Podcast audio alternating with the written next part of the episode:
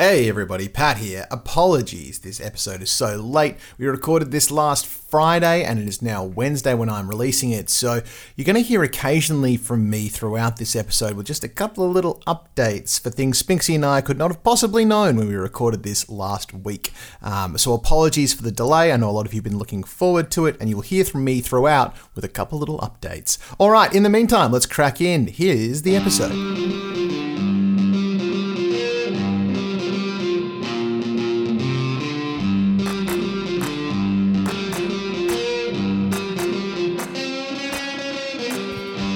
Hello and welcome to Two for None, your favourite cricket comedy podcast. I'm your host, Patrick Cullen, and sitting across from me, the main man, Alex Spinks. The main man. He's back, folks. It might actually be true now. Well, I, it's one of those things that if you keep saying it, people will believe it. They have to. They have no choice. It's legally required. you I am the main man. Yeah, Nimbra Una, my friend. Um, hey, look, we lost a test match. We did. That was a surprise. yeah, it was a bummer. I was pretty certain we were going to win for a significant portion of that. Up until the rain, or just after the rain on day three, I was like, yeah, we we got this. We got this. Oh, oh, we're all out. Oh, Oh, okay. okay, Yeah, okay. cool. Yeah, we don't. Nobody wants us to be a part of this test match anymore. No, Yeah, fine. That's fine. That's Fine. good. Harry Brook, do your Do- thing. Do your thing. What what even are you, Harry Brook? Um, he, he, they were impressive though. The Poms. It's got to be said. Like the the their second batting in the second innings was really good, and the crowd got behind them, and they bowled great. And Mark Wood's the fastest man alive. A much nicer Headingley crowd than I think even England expected. yeah, yeah, way nicer. Way nicer. Like what the heck was that? that Headingley, that Leeds could show the posh boys in the long room what good banter is and good behaviour is at a cricket ground is mind boggling, especially to the people from Leeds.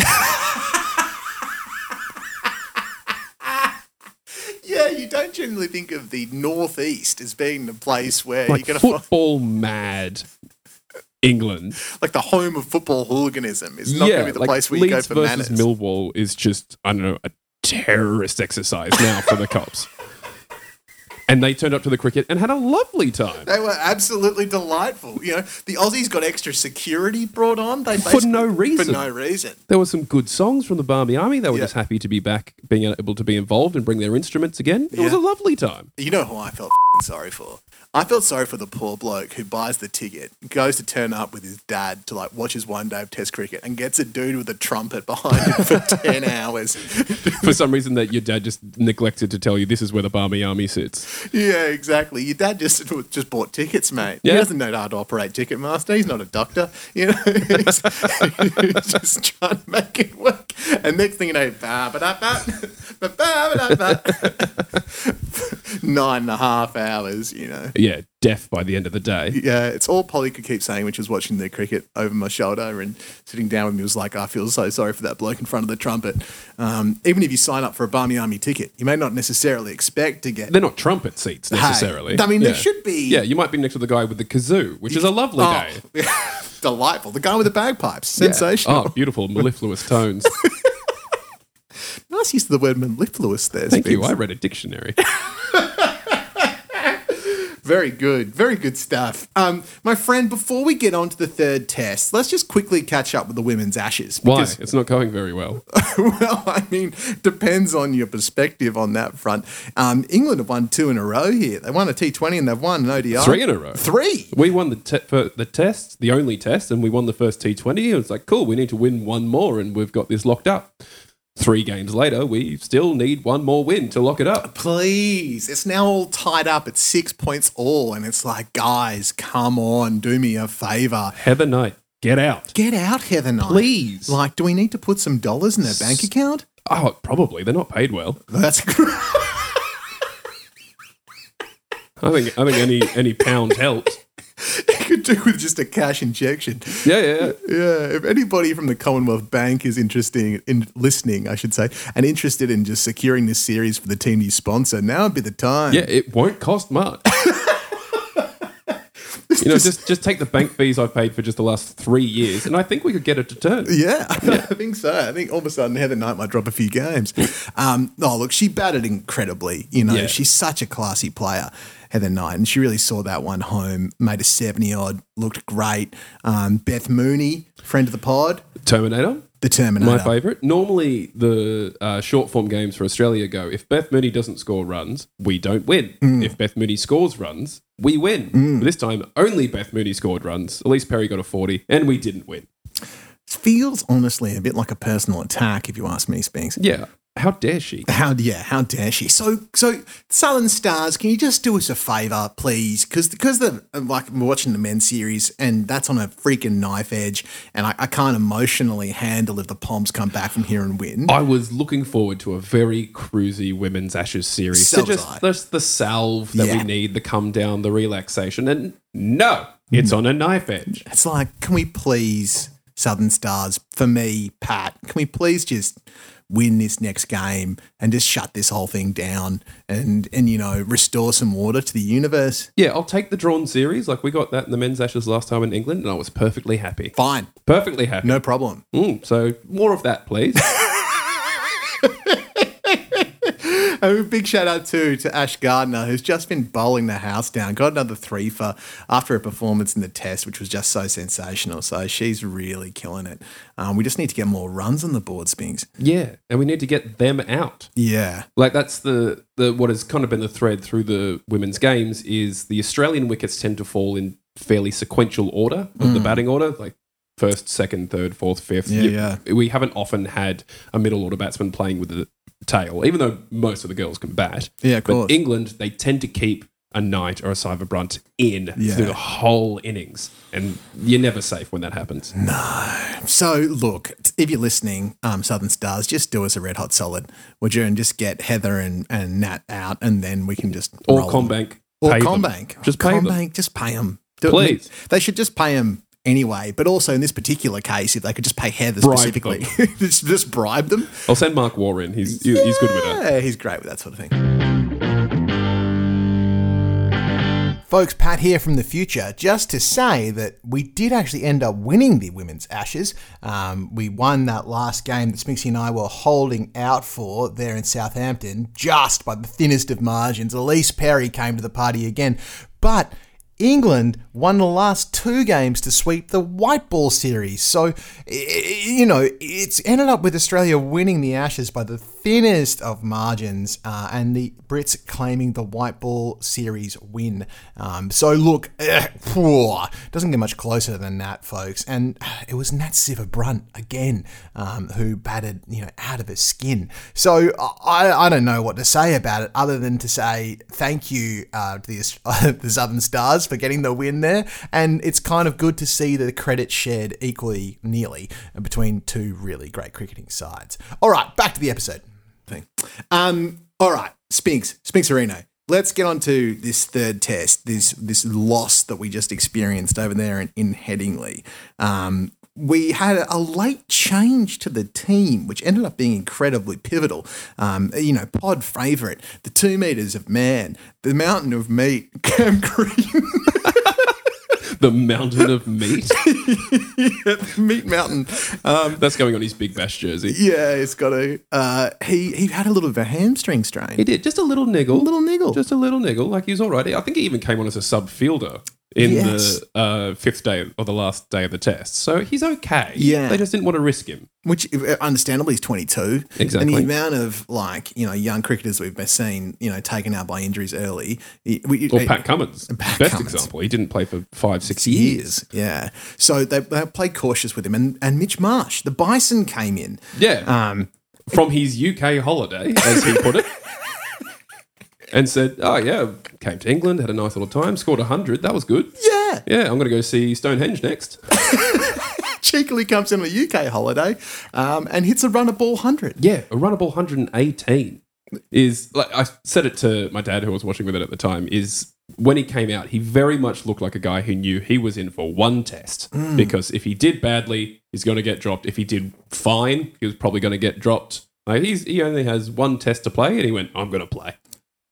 And play did he did He was incredible, Spinks. And I, I got to tell you, um, Chris Barty, uh, not on the pod again this week because he is in the middle of new dad life. Um, he is, you know, changing diapers, trying to keep the ball afloat. He's he's in struggle town, but he did send me a message or two when the Bison was selected, and he was absolutely thrilled. He's your boys from WA. Ah. You, you got to look after him. And Chris has been a long time, long time fans of the pod will know. Chris Barty has been a long time fan of Mitchell Marsh, the Marsh brothers in general. Huge Marsh fan. Um, ridiculous, absurd. I'm a Chemical Brothers fan myself. ignoring basic facts of reality, some might say. Um, so he was completely thrilled to see Mitch Marsh in. I was very tentative, Spinks. I would go as far as to say I was groaning and holding my head in my hands, like I think a fair percentage of Australia. And um, I was I was left feeling that I potentially have been overly harsh to Mitchell Marsh. Yeah, big guilt complex coming through. This is the man who openly said a number of years ago that he's probably the most hated man in Australia because Yeah. of the failures that he's had on the test scene. And everyone went, Yeah, yeah, you're probably right. Yeah, yeah, yeah, yeah. Like he knew where he sat.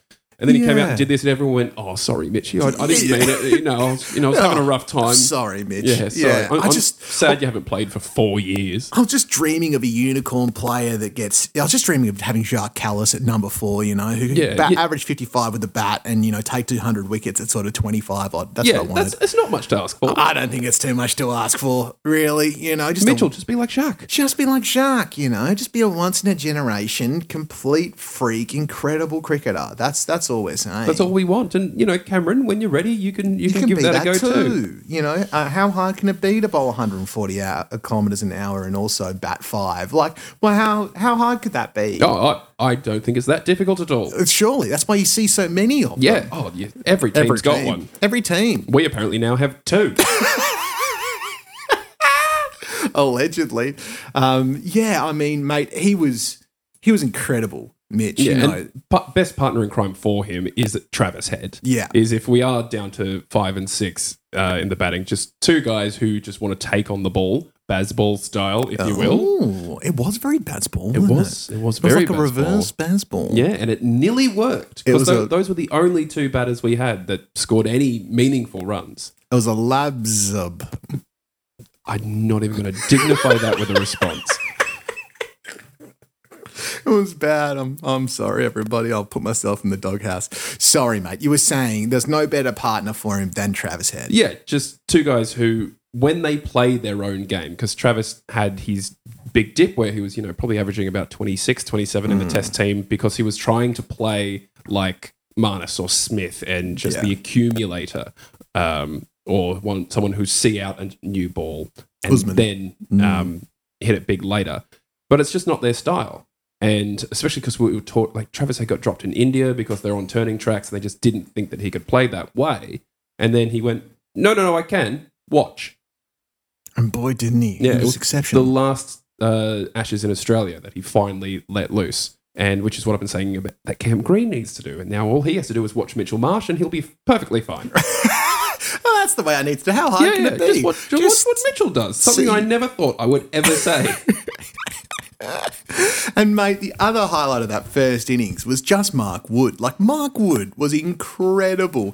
That first over he came and bowled like between 93 and 96 miles an hour. Averaged 94.2 or something. Averaged in his first spell. Do you know what reminded me of, Spinks? I was what took me back to the summer of 2009 when I was at the WACA and I was watching the South Africans play the Australians in that famous test where they held on for a draw. Not the other famous test with South Africa where we sandpapered balls. No, no, no, no, No, not that one. Different no, one? no, different one. Different Okay, one. different one. Before the Yeah, yeah, cool, cool, cool. um, with Dale Steyn would recently come into the team, and on the WACA was bowling 145 kilometre an hour outswingers that were just completely unplayable. And Ricky Ponting played out of his goddamn skin, and you know the rest is history. But uh, I haven't seen fast bowling with that amount of movement at that pace since Dale Steyn. It was incredible to watch from Wood. Yeah, and what you see with a lot of pace bowlers, especially in England, the super fast ones, the ball tends to swing once it's gone past the batter, once it's gone past the edge. You'll get this big deviation. Jonny Bairstow spills his lollies and it goes for four. But what he was managing to do was it swings late. Yeah. Like that last four meters before the batter, and he'll get serious deviation in the air, and it's just offensively good. like it's everything that we want for, you know, a Jeff Thomson, but with accuracy. It's Yeah. phenomenal. And I, I would I would say moved it more than Thommo as well. I could not believe Oh, like, yeah. mate. Thommo probably quicker, but geez, Wood was good in that first innings. Like it makes me, it made me wonder, pal. Like because we've seen Mark Wood bowl a bunch. We saw him bowl in Australia. He was good. We've seen him bowl in the UK before, but I wonder how often he's been carrying an injury. Yeah, well, another thing with him is that he is his uh, reverse Ravi Ashwin is he's dropped for home tours. Yeah, At home, he doesn't bowl a lot. He bowls in Australia. He bowls in South Africa. He bowls in New Zealand. Whereas they get home, the pitchers don't offer anything for him. They prefer the Anderson and Broad line length seam and swing, and so he doesn't get to play a lot. And after watching him these last tests, it's like, well, you should. we want to see him, and he's Yeah. skittling the, the pegs of our batters. Like, oh mate, that ball that he was it Khawaja that he Yeah. bowled. Oh mate, Like, imagine if Jofra Archer was fit oh and Wood was fit man, and Broad was probably the other one. But, oh, Woakes. Woakes. Can't forget Woakes. Is Woakes. Their kind of mini all rounder. Is he's back and he's bowling really well and he's batting really well. Like their tail doesn't look anywhere near as long with those two in the squad. Hugely. And it absolutely helped in this test. I mean, it totally changed their side. Those two inclusions really made a massive difference. Like the Just difference, not having James Anderson in your squad adds 35 runs to your batting total. and and not having Ollie Robinson in your squad removes one dickhead. You know, which is one massive knob. one massive knob, which I think is also really helpful. It's it's a positive. yeah. Hey, bud, you know what I think we might do today, just for a kick and a giggle? What? I think we should bring Tom in earlier. He is who sells the tickets. He is who the people come to see. Exactly. And maybe off the back of Tom, we can kind of jump into more of the detail of this test. But but I reckon let's bring in our British correspondent. Let's hear from TK Hawkey, also because he won a test match. Yeah, he deserves think- to go first. I think he deserves to go first before we get too into it. Okay, here he is, folks. Tom Hawkey with our bulletin from a Brit. Classic.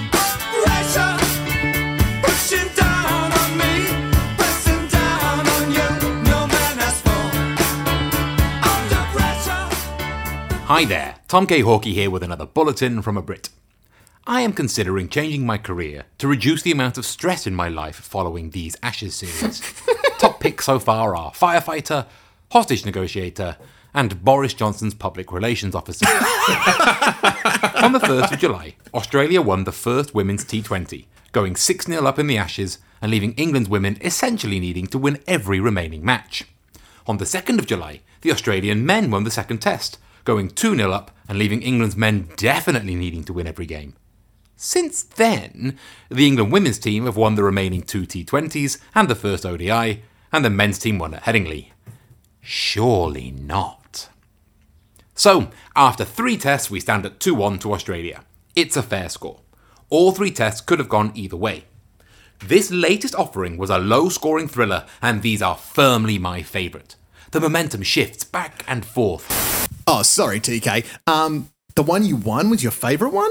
Yeah, that's really That's strange. strange. Yeah, he, do- Strange. he doesn't like these big scores tight late on the fifth day kind Where of results. he loses? Yeah, where he loses. Yeah. He likes these, you know, low scoring. Yeah. We can strike at about eight and over for the last six overs and win. Yeah, yeah, yeah. Yeah, Weird, that, isn't it? Yeah, very strange. Yeah. Hard to put your finger on it. keeping you on edge the whole match through. Australia were 85 for 4 before Mitch Marsh's sublime runnable ton, including hitting 100 runs in a single session.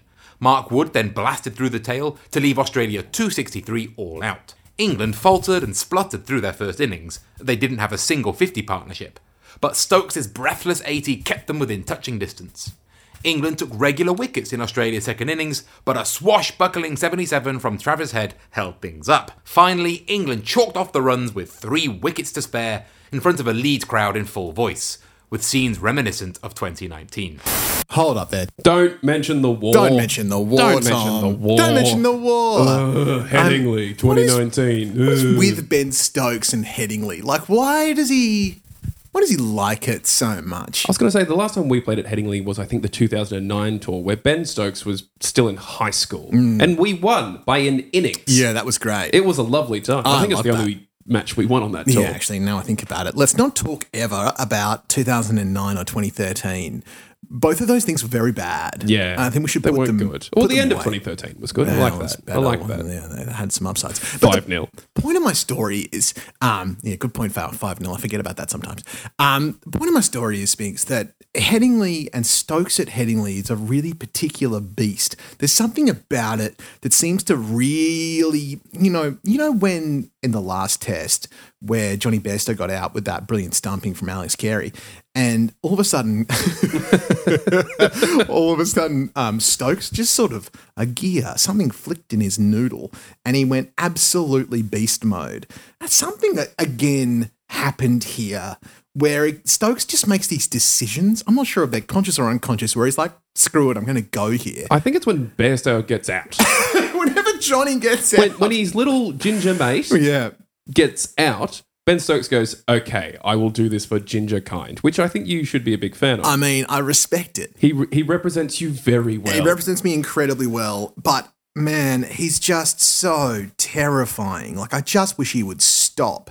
You know, I really wish he would stop and and stop breaking my heart like this. Just stop playing cricket. Just stop it, Ben. Uh, it almost feels like he's bullying us. Anyway, back to Tom.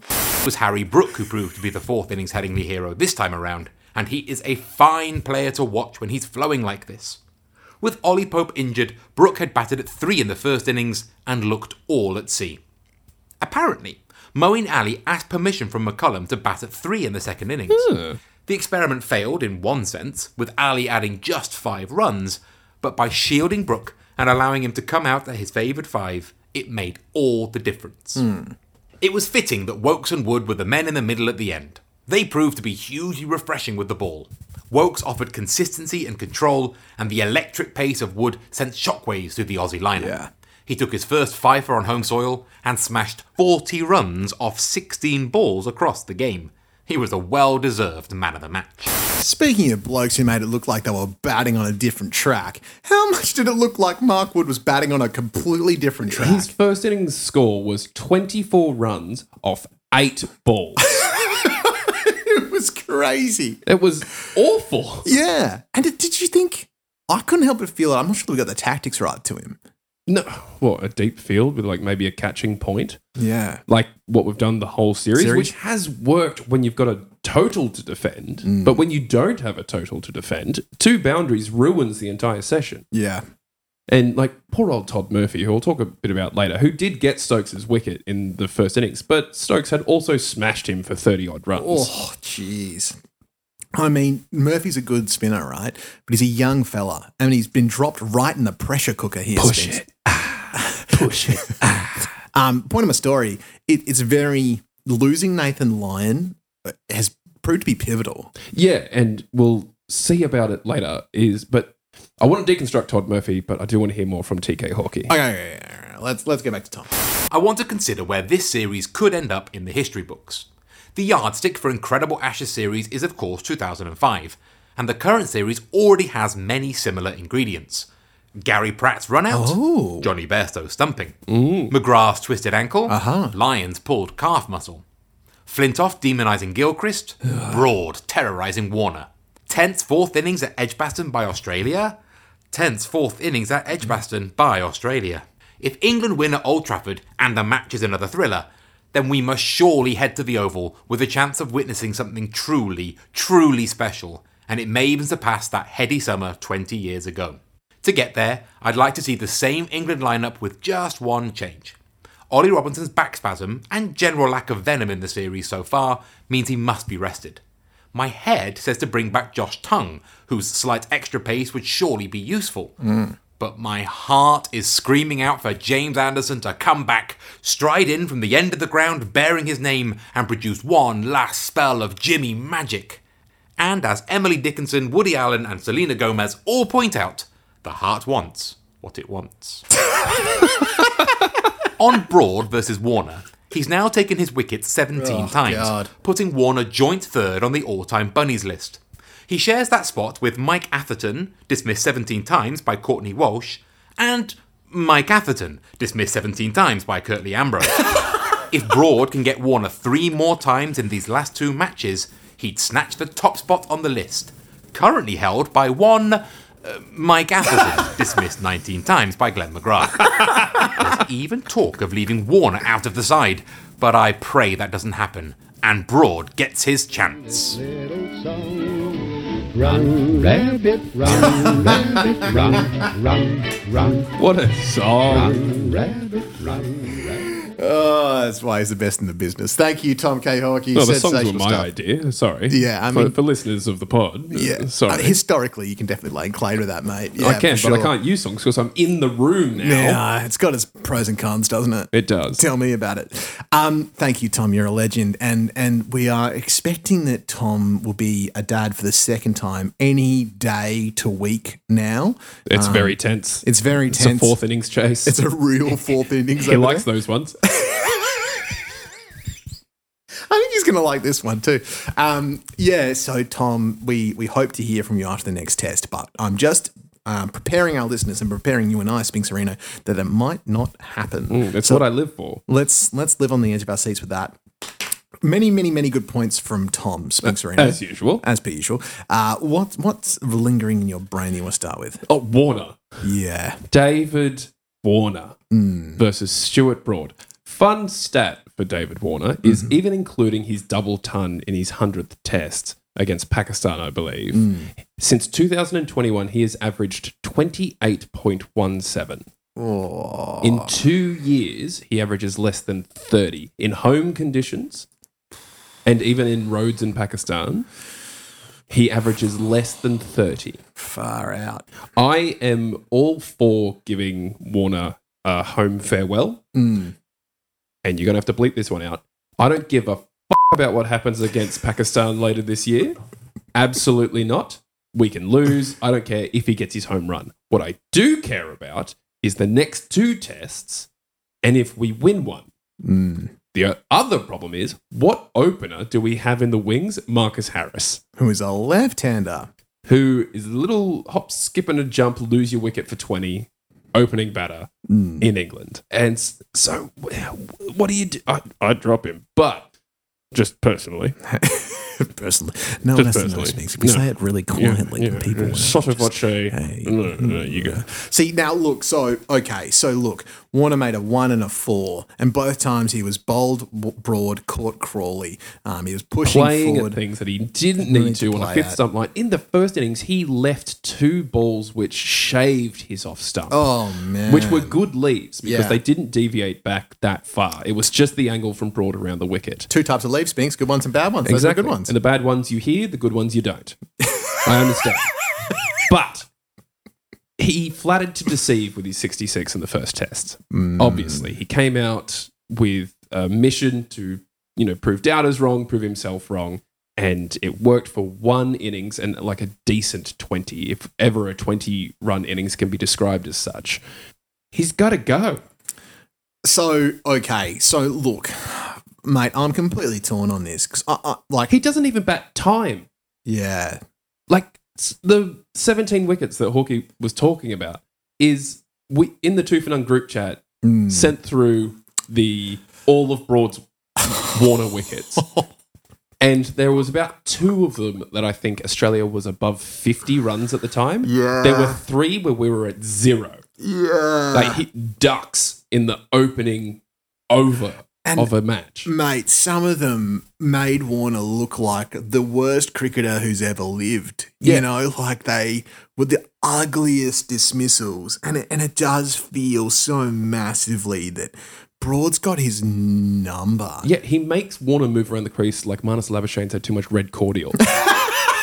like he's just goose-footed, cross-legged, fallen over. The bat's doing these kind of 180 degree arcs in front of his body, and his middle stump gets taken out. I was listening to an interview with Chris Rogers today, um, former Australian opener, uh, Big Buck, and he was saying that one of the he found facing Broad so much harder than facing Anderson. He said that with Jimmy, you can see the seam come out of his hand is so perfect and upright, and it's pointing either perfectly towards leg slip for the inswinger or perfectly towards first slip for the outswinger. Mm. And you can kind of get in the habit of knowing where it's going to go. The thing with Broad is because he bowls that wobble and he comes from such a steep angle. Mm. Which personally upsets me, just on a side note, that the first ball of an innings from an English bowler is this wobble seam rubbish. Where when you're trying to preserve the swing and the direction of a ball in swinging conditions, you give it to your bowler that mangles the absolute hell out of a ball. It just upsets me so much. But it like comes in on this angle. I don't care if it works. and then it decks away. It's it, he said Bucky said it was very very difficult to play. So look, I, I give Warner a little bit of um, grievance on that, but or grace on that, I should say. But I, I don't know what to do here, mate. Because here's like, okay, so look, so if we do it right, we pull the trigger, we drop Warner. You, we pull him out, and let's say we do bring him back when we're back in Australia, because hmm. you know Warner on Australia is is is a whole different beast. Yeah, and he does deserve the home series. He deserves no one deserves a jersey. No one's got a mortgage on their jersey. I, I understand all that, but it's a nice thing to give people a home run. yeah, uh, and, and totally, and it's the Windies, you know, yeah, it's the Windies and who- Pakistan. Like he's playing Pakistan at home in his last test. test. You know, give the bloke a run. Anyway, I think that who do you replace him with, right? This is the big question. Don't now, you dare say Travis Head. well, exactly. That like they tried it. It filled a gap Hmm. for a moment, but Head's at five, and he's doing so well. He's doing them so well. Don't weaken a strength to strengthen a weakness. So you could do something crazy and put Mitchell Marsh or Cameron Green up there in an effort to have both of them in the side. But but Green, but Green's not batting well. No, I mean I think putting Cameron Green up there would be totally sacrificial lamb stuff. He won't do any worse than he won't do any Warner or his other innings. That's a great point. He So- might let a few more balls go and too. like, this is a guy that opens for WA in Sheffield Shield. yeah, was open for WA and and Sheffield he's Shield. you know he's got a plus fifty average Yeah. in first or used to have a plus fifty average in first Mate, class cricket, but that is opening in WA, WA. which is a very true but bouncy and crazy deck, Mm. which is kind of similar to the decks they're trotting out now. The thing that's getting Cameron Green out at the moment is Cameron Green. Yeah. I mean, maybe he's the best shout. I don't know. Uh, or, or you elevate Marnus because he's basically been opening anyway. But he's also out of touch. yeah, like he's- you know, he's makes much sense. does it? Hovering around 30s. He hasn't got a half century on this entire tour. Yeah. So- or you drop in bloody Marcus Harris, who like had a pretty good county season from what I hear. Yeah, but he he's our Joe Burns in that Yeah. dominates first class cricket Yeah. at home or even playing county or Joe Burns uh, I think had a season out here that he did quite well. But in the test arena, it doesn't work. I don't I don't know why it doesn't work, but it Well, I doesn't. think it'd be a big freaking ask to have a, a guy come in to replace Davey who's going to be facing Broad doing the exact same thing, who hasn't seen it as much. You know, like, I'm not sure it's bound for success, Spinks No, Marino. the the thing in Harris's favor is that he bats time. And if you've got him and Usman up there, even if they both only make 10, 20, they've both faced 80. Hmm. And that would help Marnus a hell of a lot at the moment and would help the tail a lot at the moment because that would tend to bring Travis Head in when around the 65th ish over mark, if everyone's had a good day. Yeah. And so he can get his eye in against the old ball and then lace the new ball through the covers. Yeah. Is that your preferred result then, do you think? Yeah, yeah. It's Marcus Harris opening, and then we get to the Marshall Green debate. Well, yes. Well, yes. So, so here's the Marshall Green debate, Spinks. Where, what is, what are you, what are you, where are you sitting on? Again, I, I never thought I'd say it, but you, you can't drop Marsh. I mean, because it's a- Green hasn't been taking the wickets either. Marsh got Crawley both times Mm. in each innings in this last test. He's bowling decent, and he- he let loose for an innings and got an okay score in uh, Australia's second innings. He got you the runs. He got the runs that kept us in the game. Mm. Green may just need the start of the Sheffield Shield season. Yeah, I mean, I think it's a really tough call to drop a bloke who's made 118 on a run of ball, got 100 in a session. Yeah, last And- time that happened, Usman Khawaja replaced Marcus Harris because he came in for Travis Head when Head had COVID, got a century, and they dropped Marcus Harris and went, "You're opening now." And and that has been a very successful move. It's done all right. Maybe we do that with Marsh, like you said. Drop Warner and said, "Mitchell, you're opening now. now deal with it. Get some centuries." I mean, I- it, I feel in my heart of hearts uh, like Mitchell Marsh is such a tough quantity to, to ascertain, right? So, so Yeah. here's the thing with Mitch. Obviously, super talented dude, Oh, You know, never in question. never in doubt. But again, Spinks, like opening the batting, such a tough thing to do. Like, ah, I don't know. I, I don't know. I don't know, man. I don't know. I, my honest, my heart tells me that probably what's going to happen is they're just going to keep Warner. Yeah, it, it's it's the dick move you don't want to make. Hmm. And, you know, Andrew McDonald is in as coach. We might say mainly because he is a better man manager than Justin Langer was. Yeah. Langer lost the dressing room with uh, aggressive style to coaching Mhm. and man management. And McDonald, who no one I think would have thought would be the one to take over, the assistant coach taking over from Justin Langer. But he's kept the dressing room. Everyone thinks they play really nice, except for the British press. And a section of the Australian press that just thinks they're bloody climate change soft cocks. Oh yeah, uh, bloody climate Cummins over here. Climate comments. Like, why is that controversial? Like, how is that controversial You in the know modern the world? answer. I know the answer. People are idiots, and we have political parties that say dumb things. Yeah, it's true. Sorry, Spink. Sorry, sorry, sorry, sorry. But sorry. yeah, it's it's the move that makes you a bad guy. It's the move Justin Langer would make. yeah. and it's the move that Darren Lehmann would have made, and it's the move that various coaches would have made. it. Andy Flower would have made it. Up in the yeah, in that Yeah. famous English side. exactly. Yeah, sure. It was very harsh. You drop the people that aren't performing, and he averages twenty eight over two years, including a double ton. Take that double ton out, it probably drops to minus four. He has not looked good. He has not looked good, and and those bunny stats that Tom was giving us before really do give you pause for thought. it makes me makes me wish I paid more attention when Michael Atherton was playing. Yeah, well, Like, I was four, but yeah. still. Uh, well, I mean, I'm sure there's highlight reels of him snicking off to Kirtley. Oh, it sends me to sleep. To be fair, if you or I were facing Kirtley, I would be dead. I would one be dead. Two, I would be so grateful to snick off. I would take my mark two meters wide of leg stump Yeah. and just bowl it. Please. And he would still bowl it at my head. yeah, he probably would. Yeah. Um. So then that brings us to the next selection question, Spinks, coming out of this very very tight loss. The next selection question is revolving around uh, Scotty Boland and Michael Neser. Now, Is it those two only? oh, do you have more? Hoff, he's fit. And and Hazlewood. Yeah.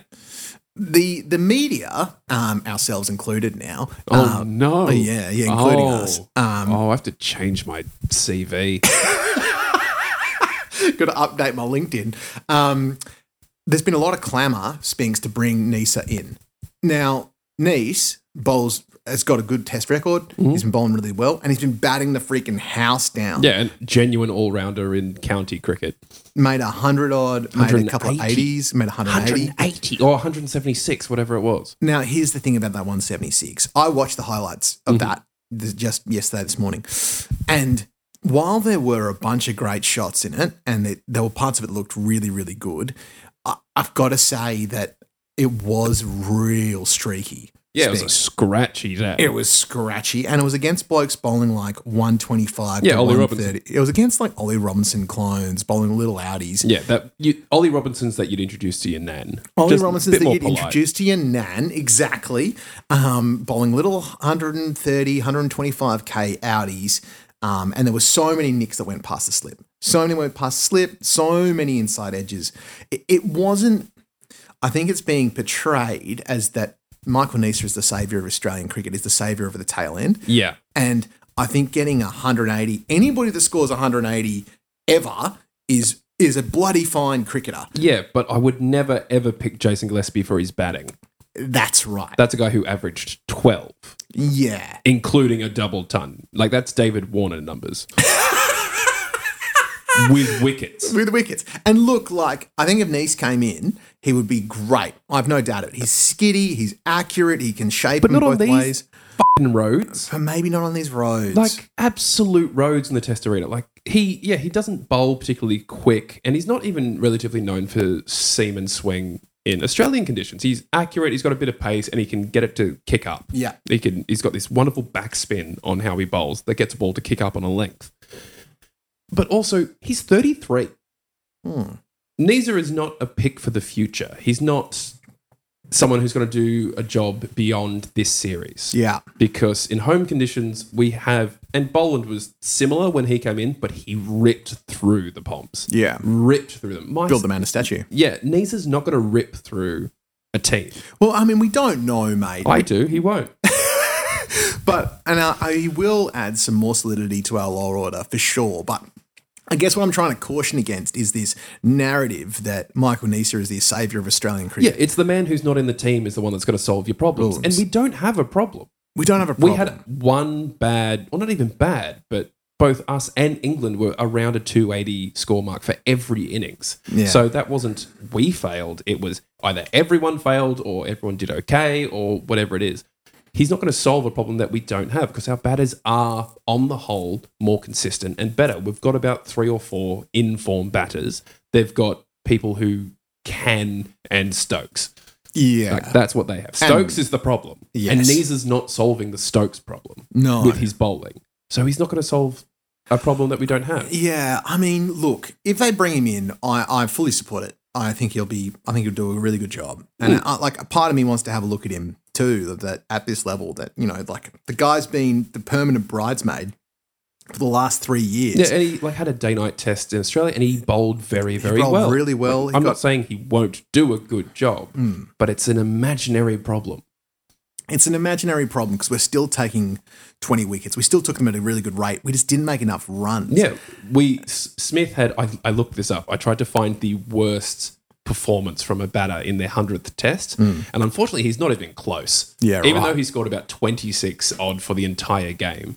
Like uh, Cheteshwar Pujara uh, had his hundredth test in Australia last time they were here, Hmm. and he got a duck in his first innings, and made him the seventh batsman to do it. And the second Indian batter to do it. But then he also joined Ricky Ponting in the club of the only batters in the 100th test to hit the winning runs. And But he only had to score 30 in that innings because Australia failed. Yeah, beefed it. But Smith had a bad test. And we said it after the first one is we won the first test without Smith or Labuschagne getting runs, Yeah. which rarely happens. And now it's happened twice. Yes. Smith got a good 100 in the second test, but hasn't done anything since. Well, yeah. or he- around, he- sorry. He, had a tough sort of game in the third. What did he get? He got a really. He got, oh, that was A right. streaky two. Streaky two. Moeen Ali came in and just got a bloody two there. Um, he got two wickets. He got both Smith and Marnus. And like, what a huge two wickets from for Moeen Ali to come and get. You know, to get two for thirty four off off seventeen overs. Somehow Moeen Ali was going at two and over, which doesn't feel right to me. Well, I think that's stemming from the second test where he just got easy wickets. Is he Hmm. got Cam Green? As he's just people playing hoiks because he's the only batter who's not. Uh, he's the only bowler who's not bowling bouncers. yeah. So they went, okay, we'll attack him, and they just flay it to point or to deep square or Yeah. whatnot. So I think they said they have to be a bit more circumspect with Moeen, and they still got out. So, hmm, I'm not sure where all this leaves us. You're saying so. Give me, give me your lineup, Spinks. Give me the lineup you want to see at the at the Old Trafford next at Old Trafford, not the. So we've got Khawaja, Harris, uh, Marnus, Smith, Head, Marsh, Carey, Stark, Cummins, Hazlewood, Murphy. Okay. Change very little. Yeah. Um, the Boland question that you were talking about is yeah, in what we would call traditional English conditions, Boland is perfect for. Problem is, we're not playing in traditional English conditions. They are, they've set out these roads. These like Headingley looked like Durban through that test. it was the driest in the Far north out. of England, the rainiest place on earth on Earth. the driest entire ground I've seen. Incredibly quick outfield, very flat pitch. Do you know in Leeds when the uh, clouds clear, people stand and stare at the sky. yeah, it's Christmas. They they stare transfixed, Spinks. They, have to send people around to corral palms to get back on the tube. They get you know. incredibly drunk. There's the comedian Jon Richardson talking about you know someone from Europe coming to visit England and just talking about how drunk they are and it's a horrible place. And they said, why were they drunk? The sun was out. It's a celebration. yeah, you have no idea what that means to the people of Leeds. Um, so it was amazing that pitch was so hard and so baked. Like it was like looking at Durban or the WACA. I couldn't believe it. It The, WACA wild. of old, not the, the new, not the Optus, old. not the new Optus Yeah, Stadium yeah. rubbish. So, I mean, I think too that England have been really clever with how they've played Scotty. They obviously watched a lot of how he bowls, and they've been actively trying to mess with his lengths. They've been coming out of the crease and batting a long way down. They've been charging him. They've been going back really far. They've been doing everything they can to put him off where he needs to put the ball. And honestly, he's been a bit short and a bit full. I think he's hasn't been. Co- I think he's been a bit shook by that because he Hmm. doesn't. His his line and length, his accuracy personified, Hmm. and he doesn't have the test experience to be able to combat that because his test experience up until now has been smooth sailing. Yeah. and what he's been doing for Victoria for over a decade. six for seven build the man a statue. Exactly, and average under ten over three tests. Yeah. like he hasn't been able to combat on the fly like say a, a Cummins does or a Hazlewood Mm. or a Jimmy Anderson and abroad over decades is he's fallen into the trap that the English batters are trying to force him into Yeah. and the, and also they're batting on roads so his Yeah. his deliveries aren't going to do terribly much Yeah, he has. They've. I think. Um, I'm sort of giving some credit here to to Baz and the English setup. I think they've thought about how to play Scotty Boland really well, um, and they've executed that really well. And it, it means that yeah, you're probably right. Hazlewood coming in is probably the thing. I mean, look, here's my wild team selection. Here's my I love a, a, a selection surprise yeah, selection shock in honor of Chris Barty, who's out there changing nappies somewhere in Western Australia. Um, my selection shock is they go, they drop Warner. You open with Marsh and Khawaja. you play Marnus at three, Smith at four, Head at five, Green at six, Carey at seven. You have Neser in eight. You have um, Cummins, Stark, um, and then and Murph Murph is in your and that is your absolute wild strawberries we are going to absolutely get smashed at Old Trafford Team, uh, this is me, Pat, chiming in again from the future.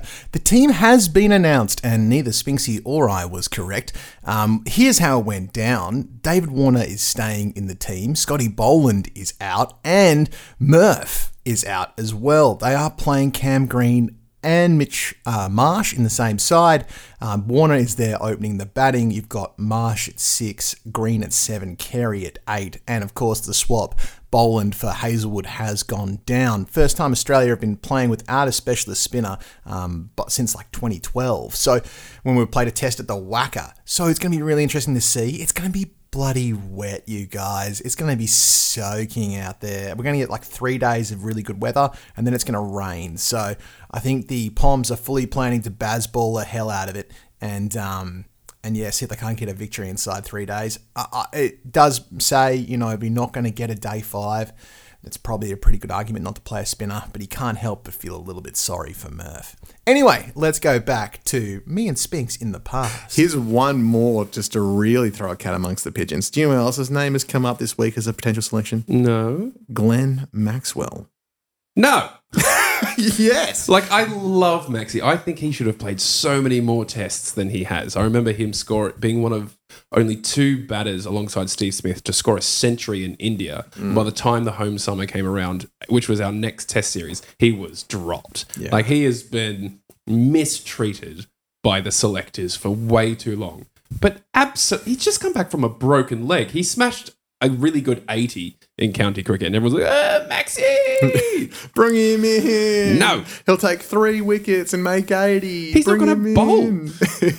He's got a broken leg. Oh, God. Spare me. Me. So, look, no selection shocks there. Good. Um, Let's talk about Murphy yeah, okay. because he's. I think he. I thought he bowled well.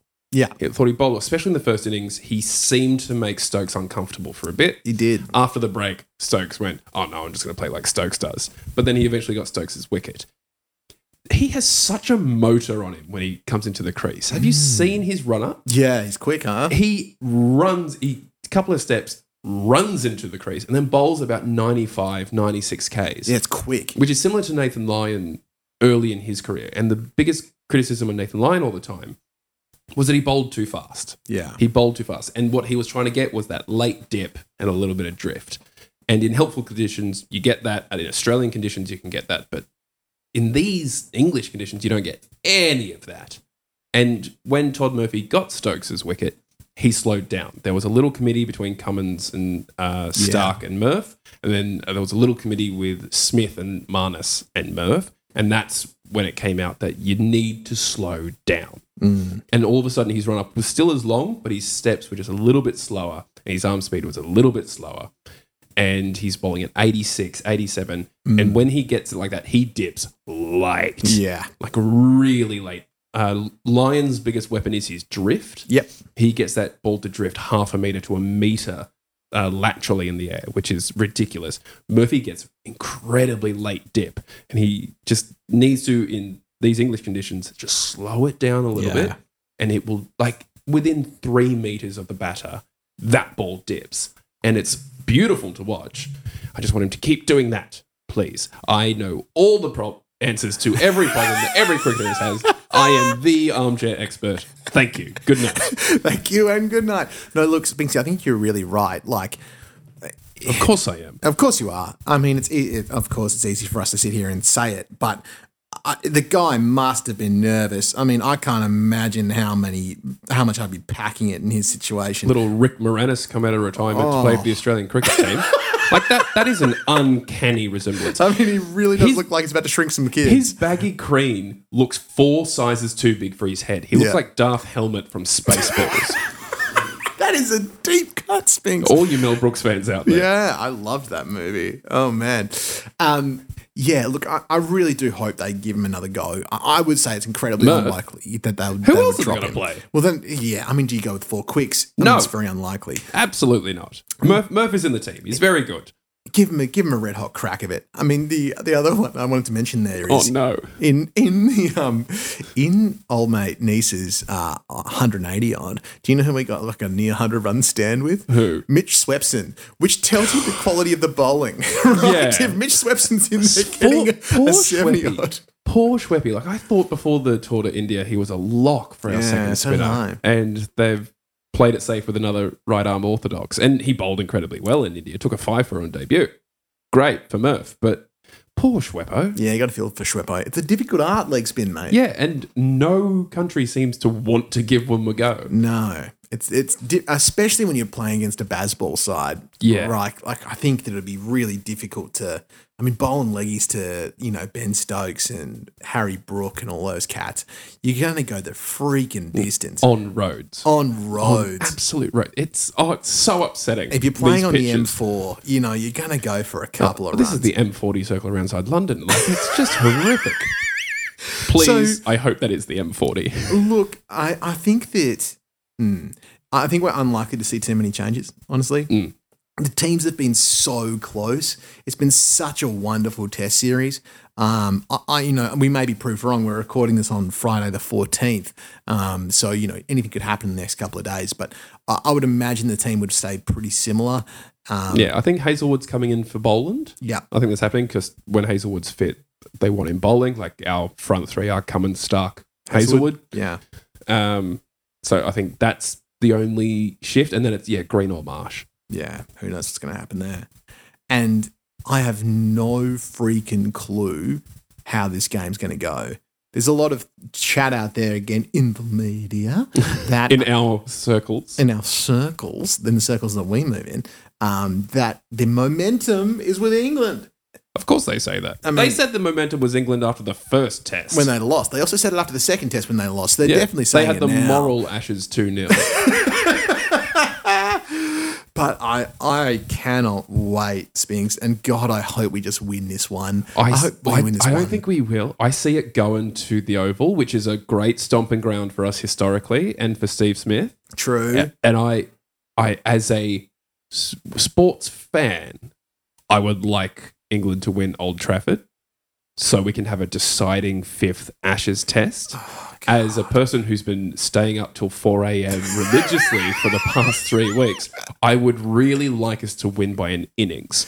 Yeah, it'd be great to win in three days. I'd Yeah. love to lock this one out in three days. Like we win the toss, we send them into bat first. They get skittled for 110. We Yeah. put on a great 420 600. We just put on 600. really quickly. though. Really quickly. So Marsh might have to open. yeah, Marsh opens. We put on 600. That'll be great. Uh, declare by the end of day two. Yeah. And they're out by lunchtime third day. Yeah, I love that. That would be great. Can we, um, CommBank, if you're listening, while you're bribing Heather Knight, can you just bribe a couple of the uh, English members? That's going to be a there? lot more expensive. It's going to cost you more. They're IPL players. But yeah, do they really care, Spinks?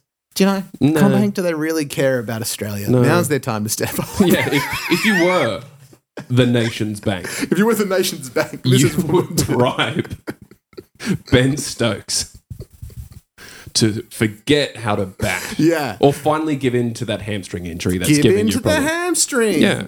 Give in to the knee. Yeah, or the back. There's so many injuries to choose Exactly. from, Ben. Just say, "Oh, I'm sore. I'm sore. I can't do it. I'm sore from carrying this entire team on my back." yeah, I reckon. Wow, wow, we are. Um, all right, Spinksy, that'll do us. Let's leave it there, mate. Any final thoughts from you before we sign off? No, I just want to win quickly. Yeah, so me I can too. go to bed. Do us a favour. Do us a favour. Please. Go those Aussies. Go those Aussies.